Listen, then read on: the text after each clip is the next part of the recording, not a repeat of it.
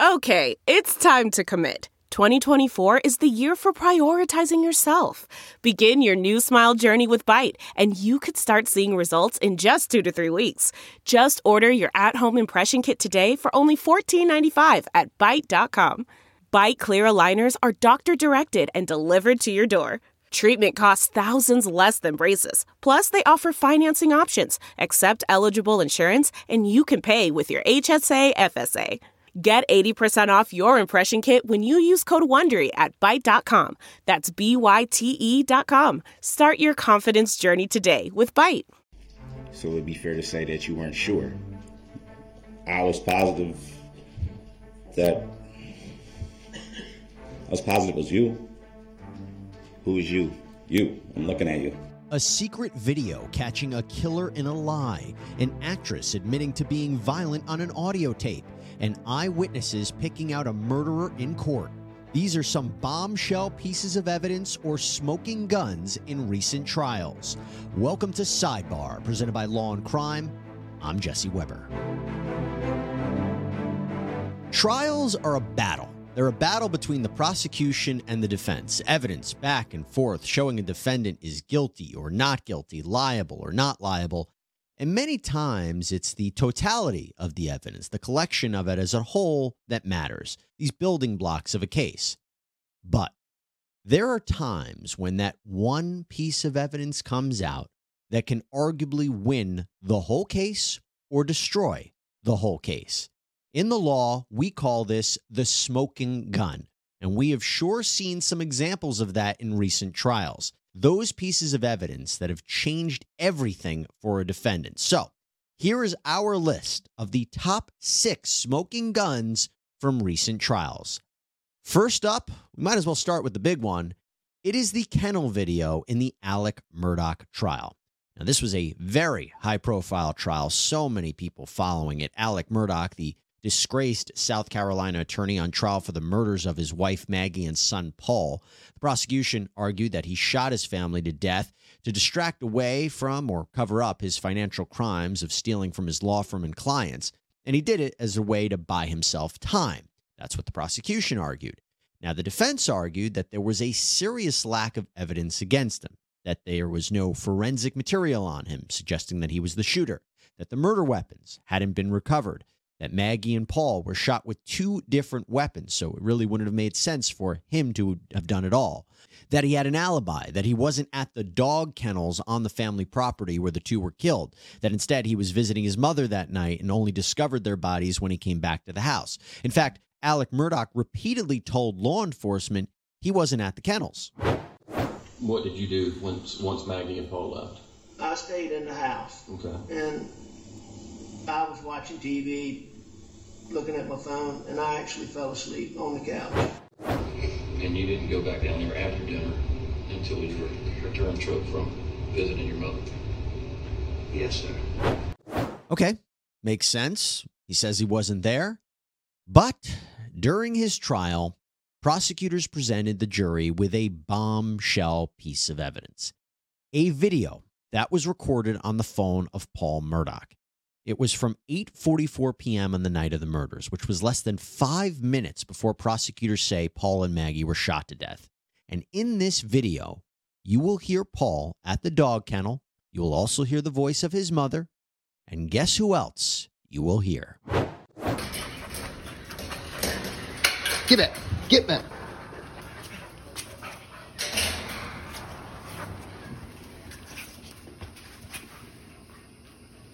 Quick, Cash. Come. Quick. That's okay. Come here. Come here, Come here, Cash. Shit. Come here. Post it. Cash. Hey, he's got a bird in his mouth. Bubba. Hey, Bubba. That's a guinea. This is a chicken. Come here, Bubba. Come here, Cash. Come here, Bubba. Cash. Quick.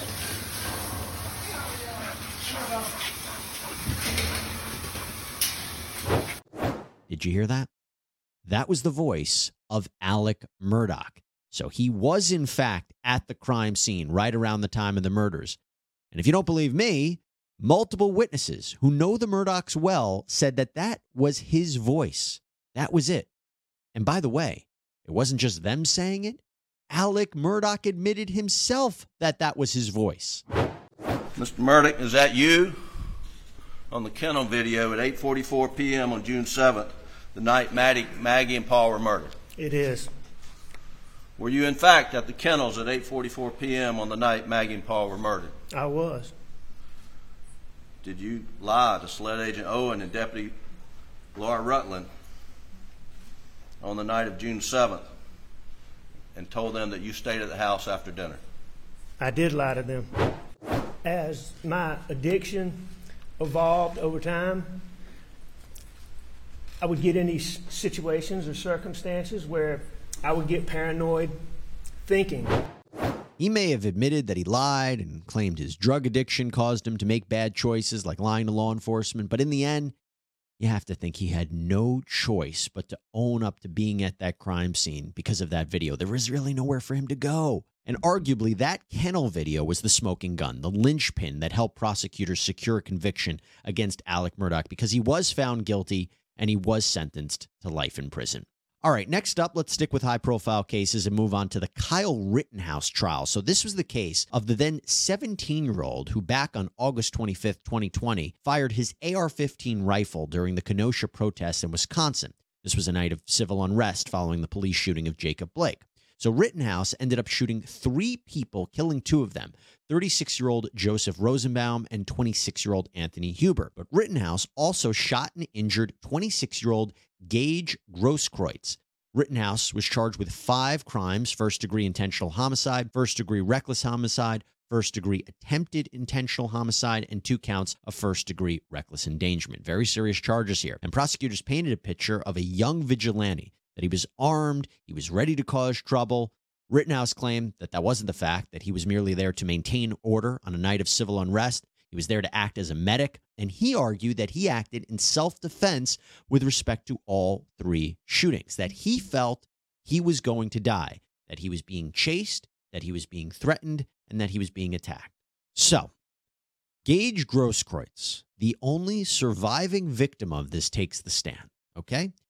And while he portrays himself as being the victim, and he says that Kyle Rittenhouse was armed, and he tried to kill him, and he was shot in the bicep, listen to what happened under cross-examination and what he admitted. Your original statement then to the police was, I tried telling the guy to stop hitting him with the skateboard.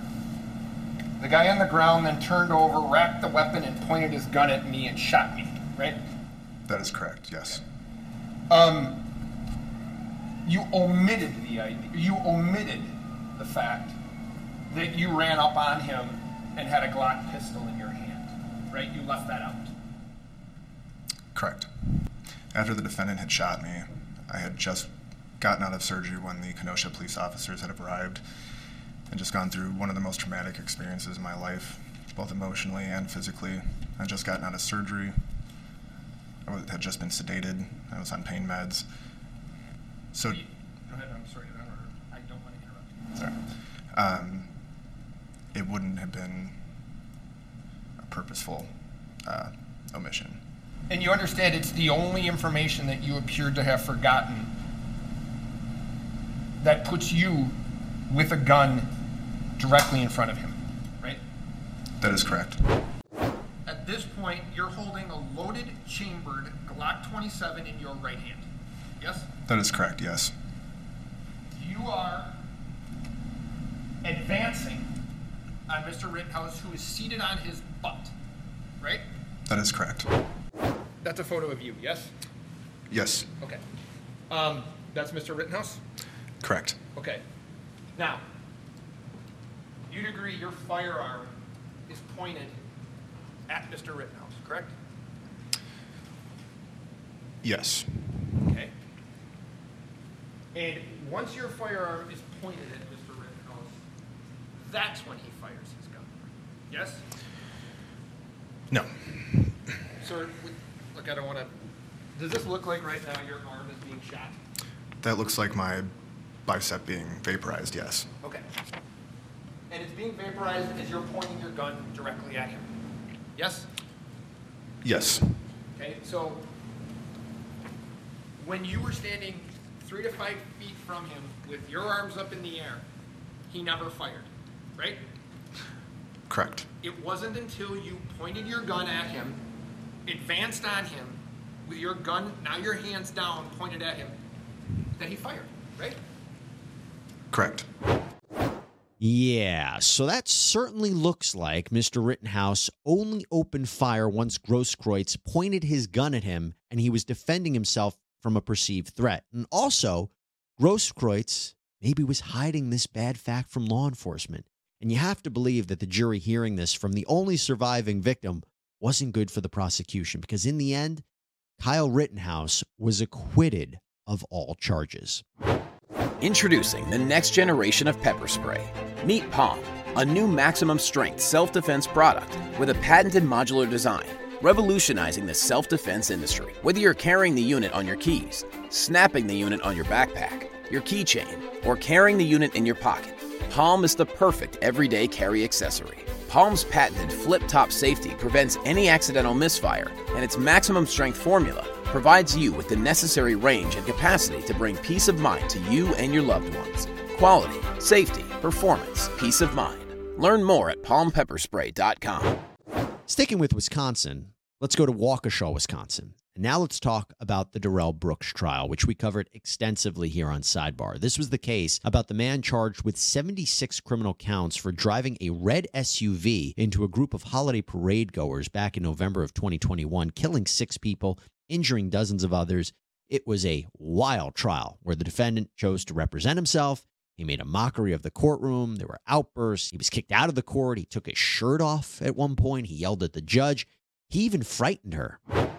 Criminal trespass to dwelling from two thousand six. All right, I need to take a break. This man right now is having a stare down with me. It's very disrespectful. He pounded his fist. Frankly, it makes me scared. But on to the central question. Was Darrell Brooks driving that S U V that ran into those spectators? You want to talk about a smoking gun? How about eyewitnesses that pointed him out? I saw directly through the driver's window. What did you see? I saw a man focused on the group ahead of him. Is that Darrell Brooks that you saw? Yes. Mister Brooks, uh, please remove your mask. Thank you. Officer Schneider, is the driver of the red S U V that you've just described for this jury present in this courtroom today? Objection, yes. You're saying. Can you please point him out by where he's seated and what he's wearing? He is seated over here at the table wearing a gray suit. That's the man you saw driving the red S U V as it sped past you? Yes, it is. Do you know for sure if the driver of the vehicle you observed was in fact angry? I assume that he was. So it would be fair to say you don't know for sure? I do not know for sure, but that is my opinion, is that he was angry. And at that time, you had no knowledge who the driver was. Would that be fair to say? Well, I had knowledge because I saw your face. Also, it sure didn't help that a close-up photograph of Darrell Brooks behind the wheel of the car was taken as well. Yeah, that's never great. Eyewitnesses, photographic proof, that's bad. You want to guess what happened? He was convicted of every charge and sentenced to six life sentences plus over seven hundred additional years. As we talk about smoking guns, those key pieces of evidence that basically won a case for a side, we got to talk about some celebrity trials, and I want to start with Gwyneth Paltrow. The actress and entrepreneur was sued by a retired eye doctor named Terry Sanderson. Sanderson argued that back in twenty sixteen, while the two were both skiing at Deer Valley Resort in Utah, Paltrow negligently slammed into him from behind, severely injuring him. He claimed he suffered broken ribs, a brain injury, that his life has really never been the same. He sued for over three hundred thousand dollars. Paltrow not only defended herself from this, but actually filed a countersuit, a counterclaim, for one dollar and her attorney's fees. Her argument was that Sanderson hit into her from behind, that she was the victim. This was literally the complete opposite story of Sanderson's account. And it really came down to negligence. Did someone fail to act as a reasonable skier would under the circumstances and therefore was at fault for what happened? Now, Terry Sanderson took the stand and he went through how he was hit, how his life fell apart because of his injuries. He's been a shell of a man since the crash. Okay. But in arguably one of the worst pieces of evidence for him, Paltrow's side hit him with some really damning pictures. Post-incident travel by Doctor Sanderson. Mister Sanderson, did you go to Peru? Yes. After the collision. All of these are after the collision, okay? Yes. Visit Machu Picchu? Costa Rica, yes. Walk the Golden Trail? Yes. Machu Picchu is in Peru. Uh, yes. Floated down the Amazon? Uh, yes, I guess so. Costa Rica. Did you do a zip line? Same trip, yes. Did you go to Europe? Visit Netherlands, Germany, Switzerland, Italy, France, Belgium? With my daughter, Jenny, yes. Bottom half, James, please. Did you go to the Netherlands three times? I don't remember. Well, if you're disputing it, then we pull it out of your out of your deposition. I don't remember. I have no reason to dispute it or agree. Okay, Morocco twice. True? Uh, likely, very likely. Canary Islands. I need to know if you're disputing these things. I can't dispute it, no. Thailand. Did you go to Thailand after the collision? Yes. Did you visit at least the states of Washington, Oregon, Montana, and Idaho? After the collision? Probably, yes. Let's go to the one eleven forty-seven. You're a Facebooker, right? At least you were at the time. You posted um, a lot on social media. It, it, relative to other people, it didn't seem like I did. Very little. All of these pictures are from your your personal Facebook after the collision. Okay. Does this seem like the guy that Sanderson and his team portrayed? Or does this fall into what Paltrow's team argued?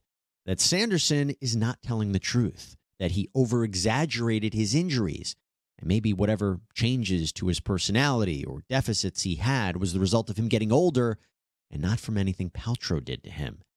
And you know what? The jury agreed. They didn't believe Sanderson. In fact, it only took them a few hours to come back with a unanimous verdict. They determined he was one hundred percent at fault for what happened that day, and Paltrow won her case and cleared her name.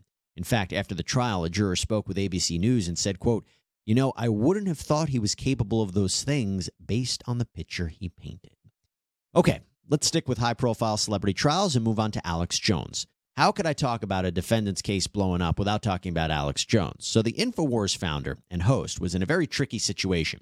He was sued by the families of those who lost loved ones in the Sandy Hook Elementary School shooting, as well as a former F B I agent for comments that he made regarding that massacre, namely when he said that it was staged and fake and a hoax. He did that on his program. Now, they sued him under various legal theories, such as defamation and intentional infliction of emotional distress. And Alex Jones actually automatically lost those lawsuits because he failed to abide by court-ordered discovery obligations. The trials we covered on Law and Crime and we talked about on Sidebar were purely about how much would he have to owe the plaintiffs in damages. Not that he's liable, but how much would he have to owe? So he's going into these two trials as a loser, and it just becomes a matter of how much he has to pay. Now, his defense was he realized he made a mistake. He tried to correct the record, that the plaintiffs were overstating their damages, and that his company, which was also sued, doesn't have a lot of money left. And Jones decided to explain a lot of this when he took the stand. But focusing on his first trial in Texas, there was one moment that you could say changed everything for Alex Jones. You see, Mister Jones, while under oath, he said he couldn't find any text messages from him talking about Sandy Hook. But when cross-examined by plaintiff's attorney Mark Bankston, he was presented with evidence to the contrary. And then he was hit with this bombshell. Man, that sunset is gorgeous. Grill, patio, sunset. Hard to get better than that. Unless you're browsing Carvana's inventory while you soak it all in. Oh, burger time. So sit back, get comfortable. Carvana's got thousands of cars under twenty thousand dollars just waiting for you. I could stay here forever. Carvana, where car buying meets comfort meets convenience. Download the app or visit Carvana dot com today. CarMax is putting peace of mind back in car shopping by putting you in the driver's seat to find a ride that's right for you. Because at CarMax, we believe you shouldn't just settle for a car. You should love your car. That's why every car we sell is CarMax certified quality, so you can be sure with upfront pricing that's the same for every customer. So don't settle. Find love at first drive and start shopping now at CarMax dot com. CarMax, the way car buying should be. Do you know where I got this? No. Mister Jones, did you know that twelve days ago, twelve days ago, your attorneys messed up and sent me an entire digital copy of your entire cell phone with every text message you've sent for the past two years, and when informed, did not take any steps to identify it as privileged or protect it in any way. And as of two days ago, it fell free and clear into my possession. And that is how I know you lied to me when you said you didn't have text messages about Sandy Hook. Did you know that? I see, I told you the truth. This is your Perry Mason moment. I gave them my phone, and then... Mister Jones, you need to answer the question. No, I, Did you I, know I, this happened? No, no, I didn't know this happened. But I mean, I told you I gave them the phone over. And just, but just and answer you the said, question. You said in your deposition, you searched your phone. You said you pulled down the text, did the search function for Sandy Hook. That's what you said, Mister Jones, correct? And I had several several different phones with this number, but I did, yeah. Well, of course, I mean, that's why you got it. No, Mister Jones, that's not why I have it. My lawyer sent it to you, but I'm hiding it. Okay. Mister Jones? Mister Jones, that's... just answer questions. There's no question. Mister Bankston also only asks questions. Sure. Mister Jones, in discovery, you were asked, do you have Sandy Hook text messages on your phone? And you said no, correct? You said that under oath, Mister Jones, didn't you? I mean, if I was mistaken, I was mistaken, but you, you got the messages right there. You know what perjury is, right? I just want to make sure you know before we go any further. You know what it is. Yes, I do. I mean, I'm not a tech guy. I told you I gave, in my testimony, the phone to the lawyers before or whatever, and, and so you got my phone, but we didn't give it to you. No, Mister Jones. One more time. And please remember, if you need to assert the Fifth Amendment, you can. I need to know that you can do that.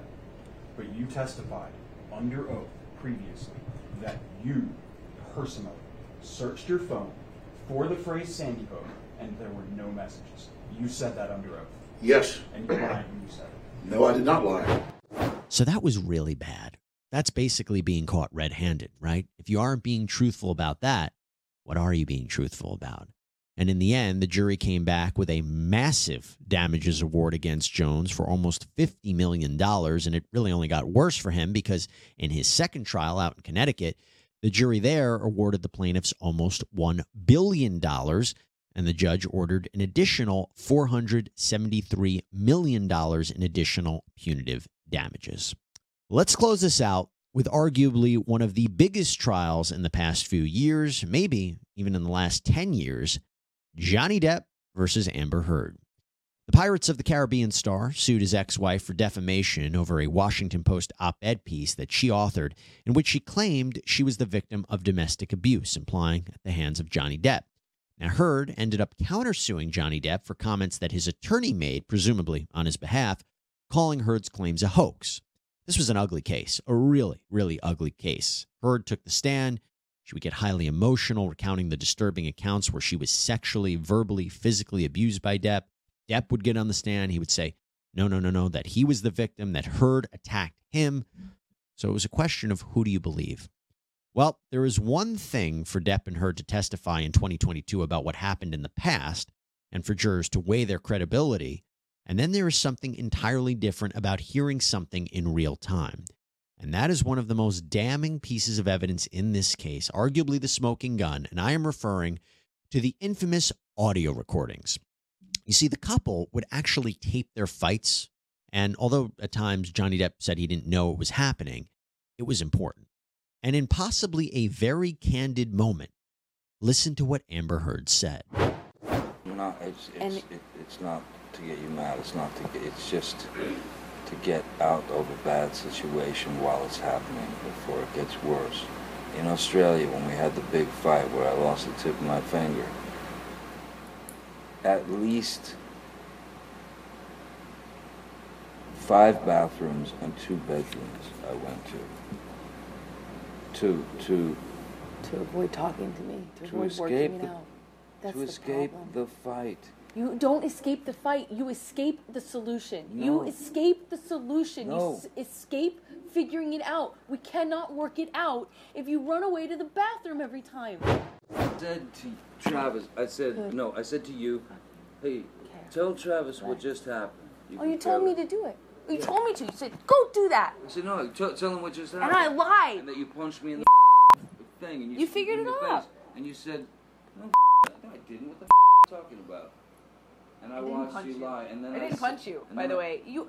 I'm sorry that I didn't uh, uh, hit you across the face in a proper slap, but I was hitting you. It was not punching you, babe. You're not punched. Don't tell me what it feels like to be punched. You, you know, you've been in a lot of fights. You've been around a long time. I know.